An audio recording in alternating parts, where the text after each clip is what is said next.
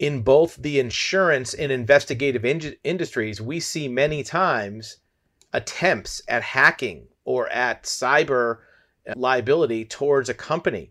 Sometimes it's a government agency. And what we're seeing more and more are that the hackers or ransomware attackers are setting the amount of ransom or the amount of loss based on what they perceive to be the amount of cyber insurance.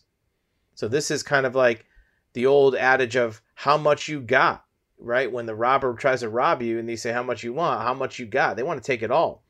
So the hackers and the ransomware attackers are trying to figure out what the victim's cyber insurance is. Look, and if they have access to your emails in your system, they can tell that. They can look up in the emails.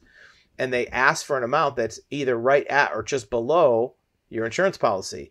So this is a good thing and a bad thing. First of all, it puts your insurance company in the driver's seat where they can decide how to go about doing this. It may be cheaper for them to fix your system rather than to pay the ransom, but at least it's not putting it over and above what your out of pocket is, right?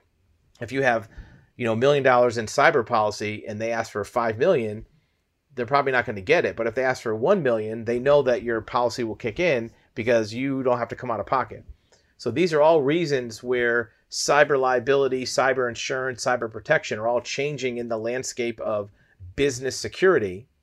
And whether you go about it from the insurance side to protect you against if there is a loss or on the prevention side to keep a loss from happening in the first place, being aware of the changing landscape in the cyber insurance and cyber liability realm is important for any small or medium business owner to make sure you're not caught short and your business is shut down or financially destroyed.